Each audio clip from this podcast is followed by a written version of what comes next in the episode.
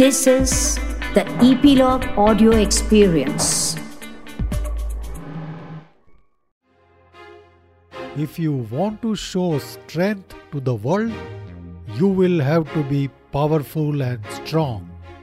दुनिया को ताकत दिखानी है तो आपको ताकतवर बनना पड़ेगा ये मंत्र दिया था हमारे पूर्व राष्ट्रपति और भारत के missile man doctor Abdul Kalam ने। जय हिंद दोस्तों, मैं हूँ कर्नल शंकर गुरखा, भारतीय सेना का सिपाही। आपके लिए एक और इंटरेस्टिंग एपिसोड लेकर आया हूँ रक्षक पॉडकास्ट ईपीलॉग मीडिया पर। और आज इस एपिसोड में खास करके हम भारत की मिसाइल ताकत के बारे में बात करने वाले हैं। मिसाइल वेपन सिस्टम जो हमारे डिफेंस फोर्सेस के लिए एक बहुत बड़ा स्ट्रेटेजिक वेपन है। आज मिसाइल टेक्नोलॉजी और वेपन सिस्टम में हमारा देश कहाँ पर खड़ा है, किस तरीके से हम उसको इस्तेमाल कर कर हमारे देश की रक्षा कर सकते हैं। देश को आज़ादी मिलने पर 1947 से, जबकि मिसाइल सिस्टम में लगभग हम ज़ीरो थे। आज हम कहाँ तक पहुँचे हैं उसकी सारी कहानी आपको इस एपिसोड में मैं सुनाने वाला हूँ। तो आइए सबसे पहले कुछ मिसाइल टेक्नोलॉजी में क्या क्या फंडामेंटल्स डेफिनेशंस और बेसिक्स क्या है, उसके बारे में मैं आपको थोड़ा बताता हूँ। मिसाइल टेक्नोलॉजी को क्लासिफिकेशन कैसे किया जाता है तो इसके लिए काफ़ी डिफरेंट डिफरेंट तरीके से उसको क्लासिफाई किया जाता है। तो सबसे पहले मिसाइल्स को टाइप्स के हिसाब से क्लासिफाई किया जाता है। टाइप्स में देखें तो क्रूज मिसाइल और बैलिस्टिक मिसाइल तो cruise missile unmanned self guided vehicle से फायर की जाती है और ये पूरे टाइम अपनी फ़्लाइट के दौरान हवा में रहती है। अब क्रूज मिसाइल को आगे तीन और प्रकार में क्लासिफाई किया जाता है उनकी स्पीड के हिसाब से। अगर आप देखें, आवाज़ यानी हमारे वॉइस की जो गति है, वो वो मेजर करने का तरीका है वन मैक तो सबसे पहले मिसाइल है सबसोनिक मिसाइल जो पॉइंट एट मैक की गति से फायर की जाती है, यानी कि आवाज़ की गति से थोड़ी सी कम। इसके बाद है सुपरसोनिक जो दो से तीन मैक की गति से फायर कर सकते हैं, और आखिर में पाँच मैक से ज़्यादा उसको हाइपरसोनिक मिसाइल्स कहा जाता है। और जो बैलिस्टिक मिसाइल्स है, वो अपनी फ़्लाइट के दौरान ट्रेजेक्टरी फॉलो करते हैं। मिसाइल्स को क्लासिफाई करने का दूसरा तरीका है लॉन्च मोड। किस तरीके से आप उसको फायर करते हैं, यानी ज़मीन से, आसमान से, और अगर इसमें देखें तो लॉन्च मोड के हिसाब से surface to surface missile, surface to air missile surface to sea missile air to air missile air to surface missile sea to sea missile sea to surface missile और एंटी टैंक मिसाइल मिसाइल्स को range के हिसाब से भी classify किया जाता है। Short range missiles medium range missiles intermediate range ballistic missiles intercontinental ballistic missiles propulsion systems किस तरीके का प्रपल्जन सिस्टम इस्तेमाल किया गया है, उसके हिसाब से भी मिसाइल्स को क्लासिफाई किया जाता है। सॉलिड प्रपल्जन इसमें सॉलिड फ्यूल यूज़ होता है। लिक्विड प्रपल्जन इसमें ऑब्वियसली लिक्विड फ्यूल यूज़ होगा। हाइब्रिड हाइब्रिड प्रपल्जन सिस्टम में टू स्टेज प्रपल्जन सिस्टम होता है। Liquid as well as solid इसके बाद है रैम जेट, जैसे जेट इंजन काम करते हैं, उसके बाद स्क्रैप जेट और फिर क्रायोजेनिक। क्रायोजेनिक प्रोपेलेंट्स, ये लिक्विफाइड गैसेस बहुत कम टेम्परेचर पे यूज़ होते हैं। एक और तरीका है मिसाइल्स को क्लासिफाई करने का, किस तरीके का वॉर हेड इससे इसमें इस्तेमाल हुआ है। कन्वेंशनल वॉर हेड यानी कि मिसाइल में जो वॉर हेड यूज़ होता है वो केमिकल एक्सप्लोजिव आगे लगाते हैं। जब मिसाइल फटती है, तब धमाके से केमिकल फटता है और जो उसके स्प्लिंटर उड़ते हैं, उससे टारगेट को नुकसान पहुँचाया जाता है। दूसरा है स्ट्रेटेजिक वॉरहेड इसमें जो मिसाइल के आगे रेडियो एक्टिव मटीरियल लगाया जाता है और ये रेडियो एक्टिव मटीरियल जब मिसाइल फटने के बाद वहाँ फैलने से नुकसान पहुँचाता है टारगेट में, इससे सिटी के सिटी बर्बाद कर सकते हैं। तो जब बहुत बड़ा नुकसान पहुंचाना है तो स्ट्रेटेजिक वॉरहेड मिसाइल्स इस्तेमाल होती है। एक और तरीका इंटरेस्टिंग मिसाइल को क्लासिफाई करने का है, किस तरह की गाइडेंस सिस्टम इसमें इस्तेमाल हुई है। तो सबसे पहले वायर गाइडेंस तो मिसाइल को जो वायर है, उससे सिग्नल्स पहुंचाकर कंट्रोल किया जाता है। कमांड गाइडेंस मिसाइल को डायरेक्ट करने के लिए लॉन्च प्लेटफॉर्म से कमांड दिए जाते हैं। नेक्स्ट है terrain comparison guidance already missile में टरेन की इंफॉर्मेशन स्टोर की जाती है तो और मिसाइल टरेन का डेटा कलेक्ट कर कर उसके साथ कंपेयर करता है। टेरिस्टेरियल गाइडेंस इसमें स्टार एंगल्स मेजर करके प्री प्रोग्राम्ड एंगल्स के साथ कंपेयर किए जाते हैं। इनर्शियल गाइडेंस इसमें मिसाइल के अंदर ही पूरा सिस्टम ऑलरेडी प्रोग्राम कर दिया जाता है फायरिंग के पहले।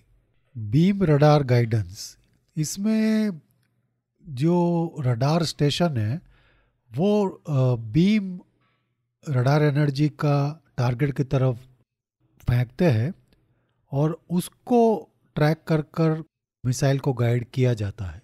लेसर गाइडेड मिसाइल्स इसमें लेसर बीम टारगेट के ऊपर फेंका जाता है और वहाँ से जो रिफ्लेक्ट होता है और मिसाइल में लेसर सिकर होते हैं, इससे टारगेट को वो बर्बाद कर सकते हैं। रेडियो फ्रिक्वेंसी और GPS reference based guided missile system इसमें रेडियो फ्रिक्वेंसी सिग्नल्स और जीपीएस के सिग्नल्स के बेस के ऊपर मिसाइल्स को कंट्रोल किया जाता है। तो दोस्तों, अभी आपको थोड़ा बहुत ख्याल आया होगा किस तरीके से मिसाइल्स को क्लासिफाई किया जाता है। तो चलिए थोड़ी अभी हम मिसाइल की हिस्ट्री के बारे में जानते हैं। तो आपको ये सुनकर आश्चर्य होगा कि मिसाइल जैसे वेपन कब इस्तेमाल हुए थे पता है? यस आप सबने हम सबने ये सुना है। महाभारत और रामायण के समय में भी मिसाइल जैसे वेपन सिस्टम इस्तेमाल होते थे। याद करिए, ब्रह्मास्त्र।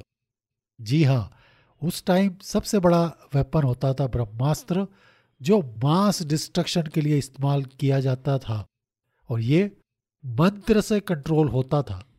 और फिर कुछ हमारे प्राचीन समय की बात करें तो हमारे कई राजाओं ने इसको इस्तेमाल किया था। एटीन सेंचुरी में हैदर अली और उनके बेटे टीपू सुल्तान इसको इस्तेमाल करने के लिए काफ़ी मशहूर है।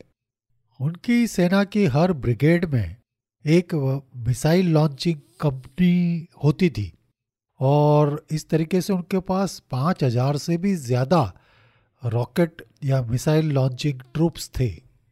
हालाँकि ब्रिटिश के समय में कोई ख़ास मिसाइल सिस्टम्स का डेवलपमेंट नहीं हुआ, इसलिए जब हमें आज़ादी मिली, तब हमारे पास कोई मिसाइल टेक्नोलॉजी या मिसाइल वेपन सिस्टम मॉडर्न नहीं थे। भारत सरकार ने उन्नीस सौ अट्ठावन में एक टीम का गठन किया और उसको नाम दिया डिफेंस रिसर्च डेवलपमेंट लेबोरेटरी और उन्नीस सौ बासठ में उसकी स्थापना हैदराबाद में की गई। 1972 में प्रोजेक्ट डेविल की शुरुआत की गई और इसके तहत खास करके infrastructure testing systems facilities resources ज़्यादा से ज़्यादा डेवलप हुए और एक हमारा मिसाइल प्रोग्राम का बढ़िया फाउंडेशन उस प्रोग्राम के तहत क्रिएट हुआ। और बाय 1982 एक बढ़िया मिसाइल प्रोग्राम डेवलप करने का फाउंडेशन तैयार हो चुका। Today in uh, 2022, where are we standing in the missile technology and weapon system और मैं बात कर रहा हूँ पूरे वर्ल्ड में हम कौन से स्थान पर या किस तरीके की कैपेबिलिटी रखते हैं। तो मुझे बहुत फ़क्र होता है कि आज हम दुनिया के टॉप फाइव नेशंस में आते हैं missile weapons and missile technology को डेवलप करने की क्षमता रखने में। और मिसाइल रेंज के मामले में तो हम चौथे नंबर पर है। मतलब यूएस रशिया चाइना के बाद में हम लंबे डिस्टेंस तक मारने वाली मिसाइल्स डेवलप कर सकते हैं। और ये सब मुमकिन हुआ डीआरडीओ, जो प्रोग्राम हमारे पूर्व राष्ट्रपति, भारत के मिसाइल मैन और eminent scientist doctor Abdul Kalam के तहत एक IGDMP integrated missile development program की जो शुरुआत हुई थी, उसके तहत we are so proud of DRDO. और वो आज भी उतना ही बढ़िया काम कर रहे हैं और हमारे पूर्व राष्ट्रपति का जो विजन था, उसको आगे बढ़ा रहे हैं और देश की रक्षा में बहुत बड़ा योगदान दे रहे हैं। तो ये थी कुछ हिस्ट्री ऑफ़ मिसाइल डेवलपमेंट आइए अब आपको मैं कुछ हमारी मेजर मिसाइल्स जो डेवलप की गई है उसके बारे में बताता हूँ। सबसे पहले एंटी टैंक गाइडेड मिसाइल ये दुश्मन के टैंक उड़ाने के लिए इस्तेमाल की जाती है और, जो A T G M develop किया है, उसका नाम है नाग। और ये ऑलरेडी डिफेंस सर्विसेज़ में है और ये फायर और फॉरगेट मिसाइल की रेंज है 20 किलोमीटर। इसका और एक वर्शन है हेली नाग यानी कि हेलीकॉप्टर से जो फायर कर सकते हैं। उसका टेस्टिंग हो चुका है। और उम्मीद है कि इसी साल 2022 में सर्विसेज़ को इस्तेमाल करने के लिए मिल जाएगी। एंटी टैंक मिसाइल का एक और वर्शन है stand off anti tank missile, जो कि एयरफोर्स के लिए हेलीकॉप्टर से फायर करने के लिए इस्तेमाल की जाएगी। और इसकी रेंज है दस किलोमीटर और इसमें एक वन मिलीमीटर का रेंज सिकर है। और ये हर वेदर में इसको इस्तेमाल कर कर दुश्मन की टैंक को बर्बाद कर सकते हैं। एंटी टैंक मिसाइल का एक और वर्जन होता है मैन पोर्टेबल। मतलब सोल्जर या जवान अपने कंधे से मिसाइल को फायर कर सकते हैं। यहाँ मुझे याद आता है अपनी आर्मी सर्विस के दौरान मुझे आ, मौका मिला था 96 1996 टू 1999 मैं मैंने कमांड किया था 96 इंडिपेंडेंट फ़ील्ड वर्कशॉप जो कि 19 गार्ड्स रेकियन सपोर्ट बटालियन को इंजीनियरिंग सपोर्ट देने के लिए जिम्मेवार था और 19 गार्ड्स में मिलान और फैगेट मिसाइल्स जो कि रशियन मिसाइल्स है, उसका इस्तेमाल होता था। और ये कंधे से भी फायर कर सकते थे लॉन्चर से और B R D M vehicle जो कि एक एम्फीबियस व्हीकल है, यानी कि ज़मीन और पानी में दोनों जगह से मिसाइल को लॉन्च कर कर दुश्मन को बर्बाद कर सकते थे। नेक्स्ट मिसाइल है surface to air missile Akash. काफ़ी टाइम से आर्मी और एयरफोर्स इसको इस्तेमाल कर रहे हैं और इसमें क्या डेवलपमेंट होता रहता है तो आकाश वन का टेस्टिंग हो चुका है और आकाश न्यू जनरेशन का टेस्टिंग भी जुलाई 2021 में हो चुका है। ये एक शॉर्ट रेंज मिसाइल है। नेक्स्ट है मीडियम रेंज सैम। ये नेवी के लिए डेवलप की गई है और इसका प्रोडक्शन भी कंप्लीट हो चुका है।